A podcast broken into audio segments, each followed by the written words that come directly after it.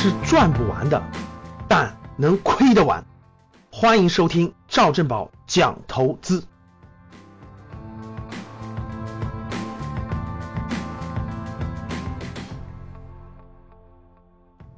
话续前言，昨天呢，我们聊了关于雄安新区的第一个核心的问题，谁将搬过去？大家给了非常非常多的互动啊，非常感谢大家。我先说我的观点啊，我选 B。这次划定雄安新区最大的可能性搬过去的应该是央企，这是我的判断啊，不一定完全准确，也供大家参考。假设呢，我的判断是正确的，大量的央企将搬过去。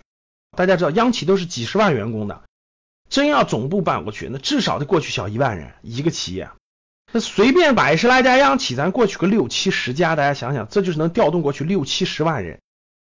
一个央企自己过去一万人，带动五万人的周边配套、周边服务，这一万人的吃喝拉撒，大家想想，这一万人的配餐、住宿、服务、上学、医疗、车，所有围绕他们的相关性，一下就调动起了一比五的服务性。他们有钱呐，央企的人动不动他们收入高嘛，对不对各位？此处省略一万字，调动起他们的大量的机会，这不就两三百万人起来了吗？两三百万起来了，这基础不就有了吗？好，那回答咱们今天非常重要的第二个问题。那老师你讲的我都听明白了，我能不能参与，对不对？我参与的机会在哪儿？我投资的机会在哪儿？我这栏目是讲投资，对不对？那我总得参与参与吧，我也不想被落下，对不对？好，那咱们就回答第二个非常重要的问题，雄安新区你的参与机会在哪？大多数人想到的都是房地产，哎呀我一定要去雄安新区炒房地产去。各位这不用我多说了吧，没出之前整个雄安新区的房地产就冻结了，就不许买卖不许交易了、啊、户口比北京户口都严格，对吧？整个就冻结了。冻结以后呢，也有大量的人跑过去想买的，是吧？咱整个全部严管，把所有的二手房交易中心全封闭了，还抓了七个房产中介，大家想想管得多严。你就根本不能买，你能买也是地下交易，这种根本就无法保障的啊。其实呢，我们应该静下心来好好想一想，各位，我问大家，这雄安新区这三个县有那么多房子吗？就现在雄安新区那个地方有那么多房子供这么多央企搬过去住吗？没有，对不对？其实中央为什么要选这个地方，就是因为这个地方它靠近白洋淀，对吧？水资源丰富，各种资源还没有怎么开发，对吧？各个地方都是白纸一片，所以它可以重新规划重新设计。你想到哪儿去炒作这些呢，对吧？那我再问大家一点，那央企这能让过去的员工买当地的高价的市场房吗？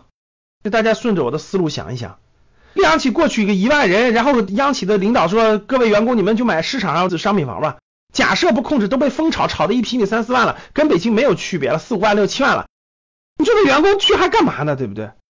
所以毫无疑问这两个因素，第一个当地没有那么多建筑物，第二呢，这央企过去是整体搬迁，必然什么？必然重新建配套，就跟通州的北京那个副中心一样，必然要建配套。所谓的配套就是给这些央企员工去建什么？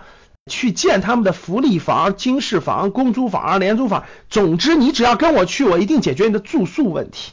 我说的对不对？那央企过去这么多的人，必然给他们解决这些住宿问题。那最有钱的一波的住宿央企都管啦，你炒房子卖给谁啊？这人家都有房子呀，这央企绝对不会缺房子，而且还很便宜给他们房子。我说对不对？你卖给谁呀、啊？你现在去投资了，投资完了，你最后想高手倒给有钱的，这有钱这帮央企员工根本就不缺房子，在当地都会分配的。所以第一是国家已经封住了，第二呢其实不是个好的选择。哎，那我这里面特别想问大家一点，那你说这北京的六七十个大央企，七八十个大央企都搬到雄安了，员工也走了一大批，各位这可是几十万人啊，而且几十万最有消费力最有购买力的人，那你说他们北京的房子是卖不卖？这是第一个问题。第二个问题，你们觉得对北京的房价的支撑力度有没有影响？这个是我特别想跟大家交流的问题。好，那我们聊了聊房子了，那其他方面呢？既然房子我们没法参与，对吧？我们能参与什么地方呢？有没有别的机会可以参与呢？北京的啥值钱？北京的车牌值钱，北京车牌限购了。